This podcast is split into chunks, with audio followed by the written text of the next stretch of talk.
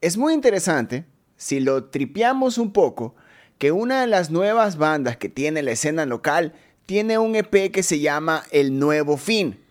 Y tiene para mí una de las canciones rockeras más importantes del año, Laguna Mental. Tengo aquí a El Búho de Minerva en el podcast de Ruidosa Caracola. Brothers, qué gustazo tenerlos acá. Este, este sonido que alimenta el rock and roll ecuatoriano. ¿Cómo van?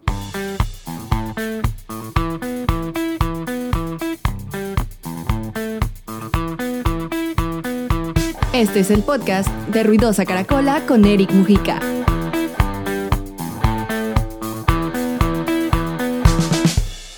Hermano de la música, ¿cómo estás? ¿Cómo estás? Hermanito. El gusto es ¿Qué tal nuestro. todo, loco? Sí, loco, el placer es nuestro. Gracias por invitarnos, loco. No, encantado. Siempre eh, pendientes desde, el- desde que empezó la banda. Tengo aquí a José David Vélez y también a José Cruz de El Búho de Minerva. Brothers, para empezar, el concepto de la banda. La banda, eh, yo creo que la pandemia y antes de la pandemia empezamos a vivir eh, música que se hacía en casa, que se hacía en la computadora, que se hacía con beats. Ustedes son de los que se reúnen, que tripean las canciones, alguien llega con un concepto. ¿Es muy old school la manera en que ustedes componen o para hacer sangre nueva que también está en la escena independiente, que vive el indie? ¿Cómo se desarrollan ustedes como músicos? Eh, el EP fue, fue compuesto así, de la manera old school. Eh, nos reuníamos en una sala de ensayo los cuatro y esas cinco canciones surgieron así, surgieron de, ah, mira, yo tengo este riff, vamos. Si nos gustaba a todos, le dábamos la idea para adelante y por ahí alguien, alguien de nosotros tenía, "Ah, mira, yo tengo esta letra y íbamos sacando una melodía y así. Íbamos agregando cositas entre todos, así. Era una sopa de cosas, entonces al principio era algo bizarro, pero como que tenía mucho potencial. Entonces decidimos hacerlos así como que, como que y queríamos hacer muchas más canciones, pero como que teníamos las cinco, dijimos, estas cinco pueden ser buenas canciones. Entonces sí, o sea, siempre tuvimos, a- alguien tuvo algo que aportar en la banda. Hay elementos psicodélicos en la banda también, pero en, entre ustedes, ¿cómo ustedes ven eh, la banda en, una, en este año, en esta época, donde no, no, no volver al concepto, la idea generalizada de que el rock ha muerto, pero el rock como que se volvió de nicho? ¿Ustedes cómo se sienten siendo parte de eso y también siendo una nueva generación? El otro día estaba hablando con Darian y estábamos hablando de, del rock. Y él me había comentado que él siente que la fanaticada rockera se vuelve mucho más aférrima, se vuelve mucho más aférrima con, con el artista. Es una relación mucho más estrecha. Y también hemos hablado bastante de cómo el rock ha progresivamente como que ha ido perdiendo el foco de atención aquí en Ecuador y se está centrando en otros géneros. Pero creo que la intención con este EP fue evolucionar el rock que hay que había en Ecuador. Bueno, y que hay, ¿no? En, esa evolución hacen de que también otros artistas participen con ustedes. Tienen a Mojo Mist que no, no es totalmente considerado en la escena del rock. Tiene elementos indie, tiene elementos pop también. ¿Cómo, cómo entra Mojo Mist en, en el concepto del EP? Porque ustedes estaban, estaban lanzando sencillos para armar un EP. ¿Cómo se da esto? ¿Es un movimiento estratégico comercial de la banda o es algo en lo que ustedes proyectaron la canción eh, de una manera artística? O sea, esa canción la hicimos hace, hace tiempo, hace millón tiempo, y como que inicialmente esa canción tuvo un feed. Eh, y como que siempre necesitamos en esa canción una segunda voz, o sea, una voz externa a la banda. Entonces dijimos como que, bueno, lancemos ideas. Hay este man, así dijimos como que, desde un, desde un inicio dijimos como que, bueno, puede pegar tal banda de Quito, puede pegar esta banda de Guayaquil, pero a la final nos decidimos por Moyo Mist porque él tiene uno de sus proyectos que se llama, uno de sus proyectos se llama La Fábrica de Títeres, que hace rock. A mí Y me entonces voló la que- cabeza ese proyecto, Exacto, el, el disco que él lanzó es un discazo y nosotros dijimos como que chuta, estaría súper bacán trabajar con este man porque nos parece que es un mega productor, que es un musicazo y todo. Vamos a ver qué sale. De ahí yo le, le contacté y nos hicimos amigos por internet y como que todo fue súper bacán. Le dijimos como que loco, ¿te gustaría participar con nosotros? ¿Qué tal? Y dijo como que, o sea, como que me gustaría escuchar la canción, nos dijo. y después como que la escuchó y todo, y es como que sí, le entro de una, me encanta la canción, metámosle esto acá, y como que en serio la canción inicialmente era buena, pero como que cuando él participó y le metió voces, le metió uno que otro cinte, otras cositas, detalles, armonías, entonces como que la canción quedó mucho más increíble todavía de lo que estaba. Y como que sin la ayuda de Moyo no hubiese sido lo que es la canción ahorita. Tal vez el, el disco no hubiese tenido el color que, que le íbamos a dar inicialmente. Ese, ese ejercicio de Tinder musical, más o menos, así, de conocerse en, internet y llevar estas canciones a, esto, a este límite. Bien que mencionas el color que tiene el, EP. Es un EP que suena a ochentas. O sea, suena, suena ochentero. De hecho, ya tengo días con Laguna Mental, tengo días, tengo días con esa canción. Eh, pero eh, ¿cuáles son las influencias, cuáles son las influencias directas de la banda? Porque yo te puedo decir, es un EP ochentero, pero capaz ustedes son de la generación de Limp Bizkit, de Korn, no sé.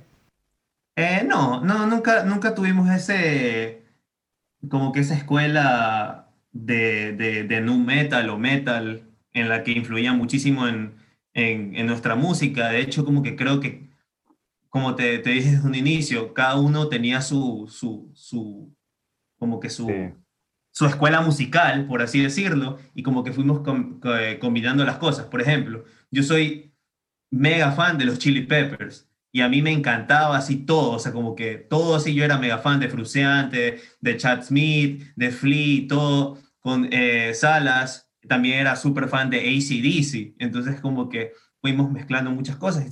mientras escuchábamos música, como que al momento de hacer música, tratábamos de emularlo ahí. También Cruz tenía sus, eh, sus, como que sus artistas favoritos. José, lo que es Rosero, también tiene a sus, sus artistas favoritos. Entonces, como que todo fue una combinación muy bizarra. Y a la final salieron las canciones y luego hicimos la preproducción con, con Vladimir y con Rafael. Entonces, ahí salieron los temas, pero como que desde un inicio escuchamos mucha música juntos. Para Hasta el día de hoy es algo que nos caracteriza. Ajá. Nos, nos, gusta escuchar mucha música juntos, o sea, como que siempre nos mandamos y decimos como que, ah, mira, puedes escuchar este disco acá. Y gracias a ellos yo descubrí a Cerú Girán. Entonces, como que de ahí es como que, como que te enamoras de cada uno de lo que, que te manda uno. Por ejemplo, yo estaba enamorado de ACDC, pero después me mandaron a Cerú Girán y me enamoré de Charlie García. Entonces, es como que es esa, es como que aprender del otro siempre, entonces es bacán, o sea.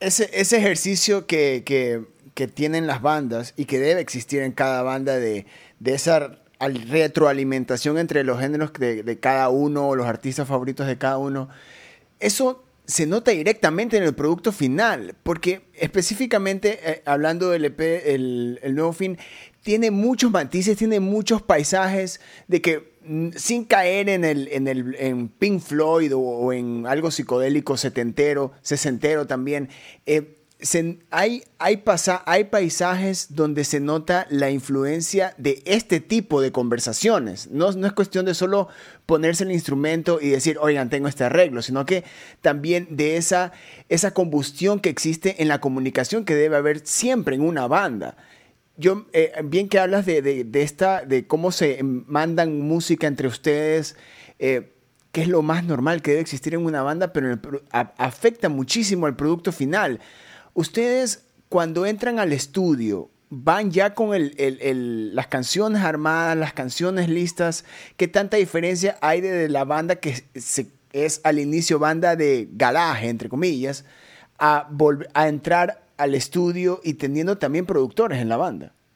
Hay canciones y canciones. Por ejemplo, eh, Ítaca, Golpea, son dos canciones que cambiaron mucho. Ítaca tuvo tres versiones hasta el día de hoy.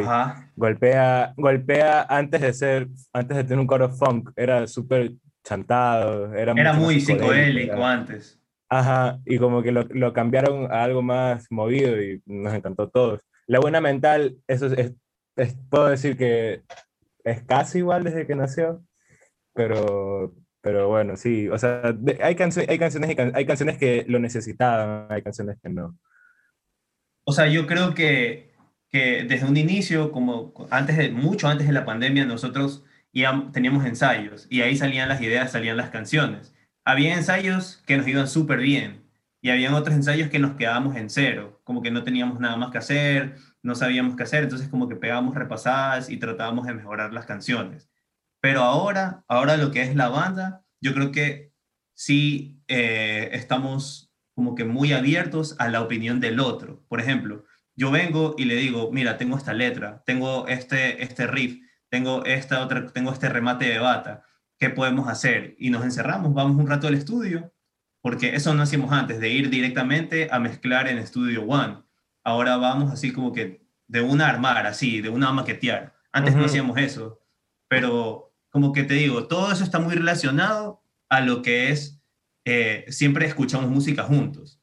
Por ejemplo, hemos tenido nuestras épocas de, de Cerú, hemos tenido nuestras épocas de full rock, hemos tenido nuestra época de Pink Floyd, y ahora último que hemos estado en una mezcla, eh, como que una, eh, una melancolía llena así de Daft Punk, porque como que estamos escuchando Daft Punk y después a los meses se, se separa Daft Punk, entonces como que, como que nos mató eso. Y decimos, nosotros, hagamos algo. Nosotros, nosotros no habíamos hecho música en, en, mucho tiempo y el día que se separó Daft Punk dijeron, vamos, vamos, loco, vamos a hacer música. Y, sacamos, sacamos una canción que algún tenemos sorpresitas, tenemos sorpresitas, eh, sí. Sí, pero nada, o sea, la, la, música que escuchamos nos influencia bastante.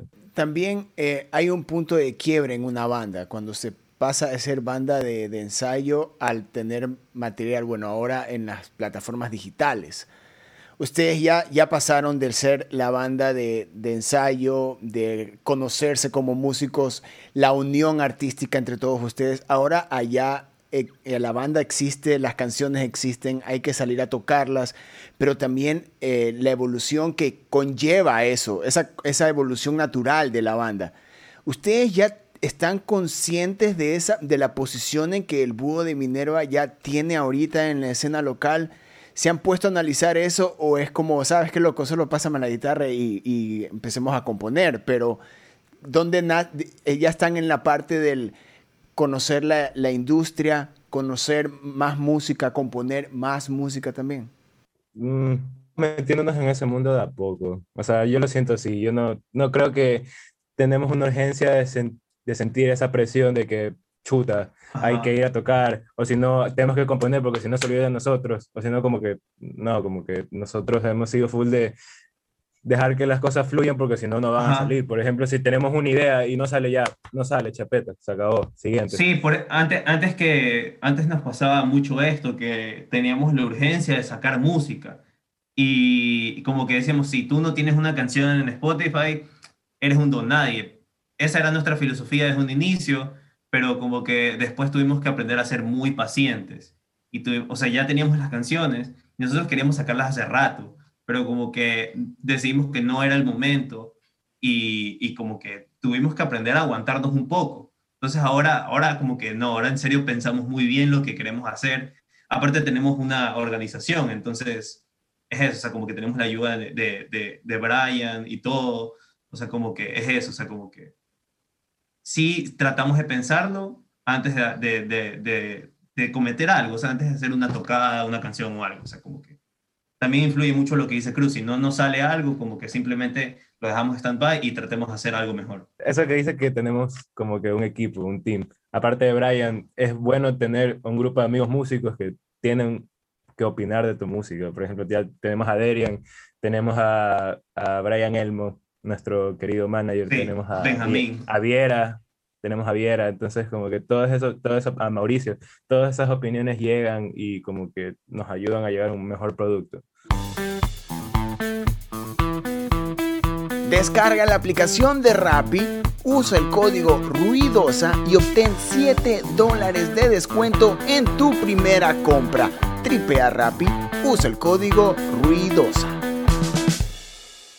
están hablando mucho de, la, de, la de la comunidad que existe detrás de cada artista, no solo la comunidad de fans, sino también la gente que trabaja con ustedes. Eh, también como artistas nuevos y, donde todo lo mueve también la base del amor a la música, de hacer rock and roll, la rebeldía que trae el género, la actitud que trae el género también.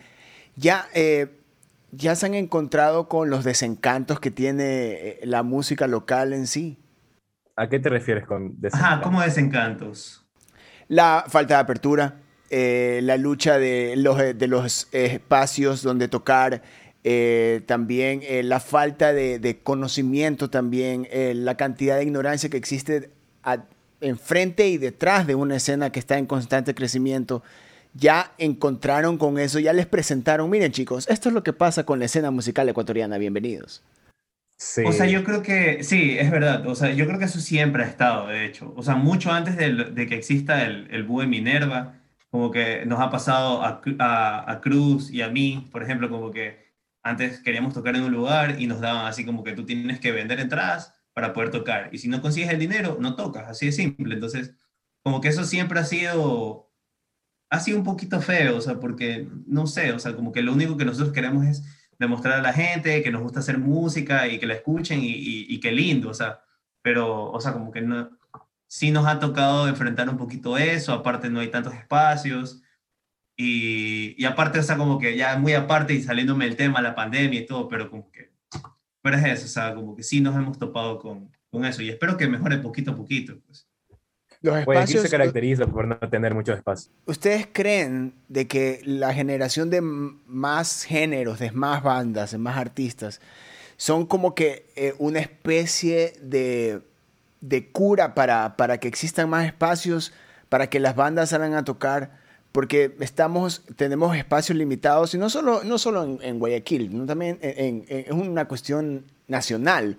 Ustedes, ustedes eh, yo sé que no estamos en un punto como para decir vamos a salir a tocar porque estamos en pandemia y todo, pero poco a poco ya, ya hay vacunas, ya se están abriendo eventos, ya se están dando eventos.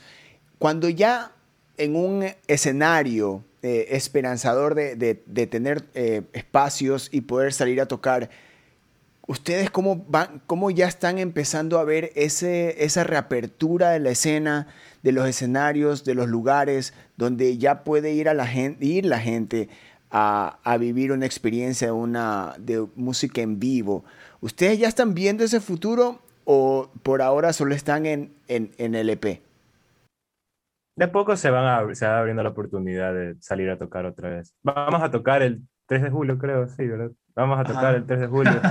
y no, no, no, hemos tocado desde, desde el 2020, en febrero, me acuerdo. Sí, en febrero. Y ahora estamos tratando de ver qué hacemos, así, ojalá salga algo muy, muy quemado y muy bacán.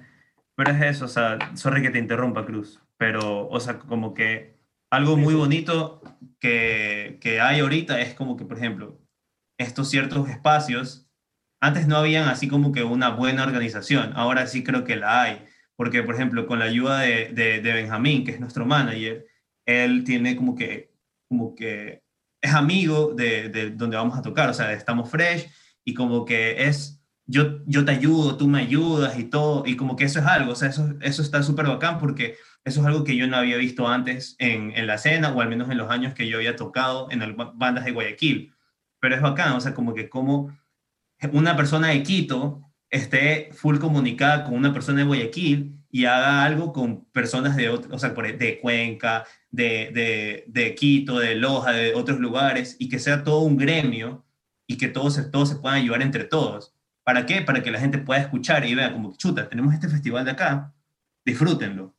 Y es eso, o sea, como que eso sí se, se está viendo ahorita, y eso es algo que yo agradezco un millón, y eso está súper bacán yo creo que se está formando una, una escena muy linda de, de las nuevas generaciones. La nueva generación se está formando de una manera, no sé, muy de yo te ayudo, vamos a hacer esto, como que todo se está ayudando entre todos. Es más bacán porque es entre Guayaquil y Quito, o sea, como que es Guayaquil y Quito, no es solamente como que, ah, en Guayaquil, ah, es solo en Quito, no, son las dos ciudades y como que eso está súper bacán, o sea, como que es súper no sé, me, da mucha, me da mucha ilusión a mí, la verdad. Es una escena resurgida porque es una escena que, viene golpeada, ¿no? O sea, la pandemia golpeó a todos, pero si nos ponemos en retrospectiva, la, la, escena estaba creciendo a punta de festivales, donde Guayaquil había sido ya un lugar donde se estaban dando de cuatro o cinco festivales anuales. En, teníamos, ya está, ya teníamos la temporada de festivales también, pero hay ese quiebre que se llama pandemia, pero también salen, no solo, no solo salen los gestores, no solo hacen, salen nuevas plataformas o medios digitales, salen nuevos artistas donde también han conocido el, la figura de manager, la figura del road manager, la figura del productor. Tienen, tienen las herramientas ahí inmediatas para poder no solo crear música, sino también crear industria. Ustedes en algún momento, eh, no solo como artistas, sino también se involucran en la parte de la gestión de la banda, de, ver la banda como un emprendimiento, también se involucran en esa parte. O sea, eh, en ciertas cosas, o sea, como que es un inicio, sí. Es un inicio antes de no tener un organismo que nos ayude, sí estamos muy metidos en lo que es la organización y como que eh, eventos y tal concurso y tal cosa, así como que sí estuvimos. Pero ahora sí tratamos de, de que, de tener una opinión externa, o sea, como que nunca, eh, o sea, hablarlo entre todos y que con la ayuda de esta persona se puedan conseguir más cosas. Pero, pero es eso, o sea, como que no, ahora tratamos de que, de que sea un poco más organizado, no sea tanto así como que, porque sí, Igual también ustedes se dan la oportunidad, o sea, en, buena hora que tienen ese equipo de trabajo, porque eso les da chance a ustedes de en realidad dedicarse a ser músicos, a ser, a, la, razón por la que toda esta maquinaria existe. De ahí volviendo a las canciones, volviendo al búho de Minerva de la parte totalmente artística, ¿cuáles son las inspiraciones que, generan todas estas canciones? Hay, hay de todo, pero ¿cuál es el motor? Que, mueve en la parte, en la lírica de las canciones? Todo el EP, en un principio, bueno, en un principio, cuando yo intentaba, cuando ya terminamos todo, tenemos grabado, dijo, ok, ahí eh, recién empecé, empecé a, pensar qué es lo que engloba, cuál es el concepto de este, de este álbum. Y me puse a pensar, empecé a sacar el significado de cada canción y dije, todas hablan de la muerte en, en alguna instancia de la canción. De alguna manera, golpea, habla de cómo una adicción te puede llevar a la destrucción de ti mismo. Y acá es un homenaje al post-mortem. Eh, miedo, habla de cómo una tripulación está cayendo al vacío, a la muerte, y así sucesivamente. Y bueno, yo creo que también influye bastante la edad en la que compusimos esas canciones, porque, no sé, es, una, es, es, la época de adolescencia en la que todo era, no sé, color negro.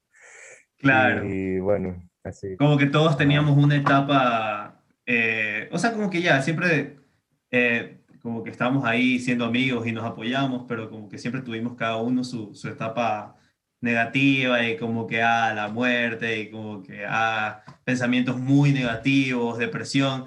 Entonces es eso, pero un factor súper importante yo creo que es Daniel, nuestro bajista, que en serio, desde que yo, el más es mi mejor amigo, entonces como que yo, desde que lo conozco, a mí me ha parecido que el man ha sido un poeta y que ha escrito maravillas, o sea, como que cuando el man tú le das una hoja, en serio le salen palabras súper, súper bonitas. Entonces eso, siempre tratamos de que, de que eso nos, nos, nos es, un, es, una experiencia súper fructífera para nosotros, porque así nosotros aprendemos cosas, aprendimos a escribir mejor, y, y eso, así mejoraron las letras. Antes las letras eran un poquito como que muy de pelado, por así decirlo, pero ahora sí como que tratamos de que, de que sean un poquito más, eh, más razonadas, más como que un poquito mejores, y es eso. Ahorita que estamos componiendo otra vez, estamos intentando escribir todos, como que nos tenemos toda la canción hecha, a ver, empecemos, como que cuál, va a ser, el, cuál va a ser el, el, contexto, cuál va a ser el significado, qué podemos decir aquí, mira, yo tengo esto, yo tengo esto, y vamos comparando, vamos uniendo, vamos sacando, es como que ahora ya es un proceso mucho más organizado y como que más cabeza que antes, como que antes era solo de cogerte una letra, vamos, de una, y, Ajá, yo, yo tengo algo más que decir, o sea, como que debido a la pandemia siento que nosotros nos hicimos mucho más amigos, o sea, como que en serio nosotros nos, nos unimos muchísimo. Entonces, como que empezamos a vivir muchas cosas juntos, o sea, como que en serio llegaba a puntos en que pasábamos todos los días juntos, así como que todo el rato juntos, y compartir esos momentos siempre ha sido muy bacán. Entonces, como que eso nos ha ayudado a entender las situaciones y emociones de cada uno de la banda. Por ejemplo, yo como que si algún día yo estaba triste o algo, como que ellos entendían y ellos trataban de apoyarme o viceversa y así sucesivamente. Entonces, Como que Hay veces que, nos juntamos a componer y que solo, no sé, algún, alguno tiene un problema y nos sentamos a conversar. Ajá, o hay veces que solo pues. sentamos a hablar y no, o sea, como que tenemos que ensayar o algo y a la final no ensayamos porque chuta, uno está mal tripeado o algo y nos pensamos que, que ahora en serio le damos más importancia a cómo tú estás, no como que hay que hacer esto. O sea, siento que eso va un poquito más de, de no explotar la música, sino que la música salga como tiene que salir y cuando tiene que salir. Eso es a lo que se le llama hacer banda. Eso, eso ha existido y eso es lo que hace que el, la proyección que tenga la banda sea mucho más, más, más intensa y más importante que, que, el, que la banda como un producto. Hablando de, Claro, es, música y es, y es algo de que a toda la banda los va a unir el resto de la vida. Así se separen en, algo. Exacto, exacto. Es, es, esa es la, la, la, parte, se puede decir, espiritual que trae el arte con las personas que estás compartiendo. Si la banda se separa en unos años, esa unión, eso está ahí. Eso está, eso está grabado en piedra, brothers. Hablando también de lo cómo la banda se comunica, eh, ya desde el punto de vista ya mucho más interno. Tienen canciones que duran desde dos minutos y medio hasta cinco minutos. También estamos en una época donde el mainstream te dice tienes tres minutos por canción.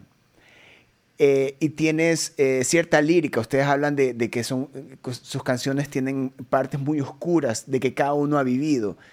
Ustedes llegan a un punto en la, composición, en la composición, dicen, chicos, estamos pasándonos de tres minutos. O, chicos, esto no es lo que está sonando. Chicos, estos mensajes no deberían estar como para poder pegar. Es, ¿Hay una lucha dentro del, del proceso creativo en todo esto o es simplemente un brothers, digan lo que sientan? Nosotros en un principio no nos importaba la duración de las canciones, pero una vez que entramos al estudio, por ejemplo, Golpea creo que es la más corta del disco, antes duraba como 5 o 6 minutos, tiene un solo de como 2 minutos. Pero nuestros productores las, dijeron como que vamos a hacer esta canción, vamos a hacer esto algo más digerible, algo que se pueda escuchar con facilidad. Y salió lo que salió. Estoy muy contento con ese resultado, la verdad. Siento que es algo mejor. Y que les digan eso no les, no, no les choca, no fue, oye, brother, esto dura 6 minutos, esta canción es toda una obra maestra para la banda y el productor dice, vamos a hacer esto, vamos a reducirla tanto tiempo, vamos a cortar el solo de dos minutos, es un golpe al ego. Ajá, en un inicio, entender. ¿eh? O sea, sí, pero, o sea, como que ellos lo hicieron ver de una manera muy positiva. Otros productores lo hicieron ver de una manera negativa. O sea, por ejemplo, a nosotros nos propusieron antes como que volver a hacer todas las canciones y volver a tener que componer todo y que solo tengamos la letra nomás y que, que, todo salga de nuevo y que tal persona va a grabar todo y que nosotros no vamos a hacer. Nosotros vamos a, iba, a ser como que, como que nosotros solo seríamos la imagen de la banda, pero como que nosotros no íbamos a hacer la música como tal. Y eso obviamente a nosotros nos chocó bastante. Y como que yo no lo vería tanto como en el ego, pero es como que es nuestra banda, loco. O sea, es como que nosotros queremos hacer nuestra música y queremos tocarla. Ya, y aparte también como que nos daban otras recomendaciones que no nos parecían, pero Pufa, o sea, Rafael y Vladi siempre nos lo hicieron ver de una manera muy positiva. O sea, siempre, o sea, como que no, nunca lo hicieron ver como, como, como, como un productor, sino lo hicieron ver como panas. Como que, mira, loco, esto puede ser que esto pegue, intentémoslo. Y lo practicábamos y salía un producto muy bacán. Entonces, ellos, o sea, como que ellos nunca lo hicieron difícil. Eso siempre fue súper bacán algo, algo que aprendí de ellos es que hay cosas en la, en la, música que tienen que estar y hay cosas que no necesariamente tienen que estar. Por ejemplo, la laguna, mental, la mental dura cinco minutos y es tal cual como fue concebida, literal, como que esa es la estructura que teníamos desde un principio, porque ellos sintieron, nosotros también sentíamos que todo tenía que estar, como que todo, todos esos elementos daban una curva de emociones para la canción súper super chévere. Pero en cambio había canciones como que le bajaban el, la, la calidad a la canción, se podría decir, la calidad, o si no, lo digerible que, que, que, esta era. A veces, a veces una, eh, era como que nos decían, mira, loco, ¿sabes qué? Esto acá hazlo para el disco, pero lo que tú quieres hacer para tu canción, trata de hacerlo en vivo. O sea, como que tienes que limitarte un poquito. Y no está, no está mal limitarse, solo como que a veces no es no es como que explotar la canción, porque ya la canción ya tiene mucho potencial, y si le metes más cosas como que ya se va a dañar, entonces ¿para qué la vas a grabar? Entonces ellos nos lo hicieron ver así. Entonces, eso significa de que tenemos que ir a ver en vivo el nuevo fin de ley. Y eso es, y eso es, lo, y eso es lo bacán que también tienen las bandas. Muchachos, eh, ya estamos por terminar este episodio del podcast de Ruidosa Caracola. Ha sido un gustazo tenerlos a ustedes.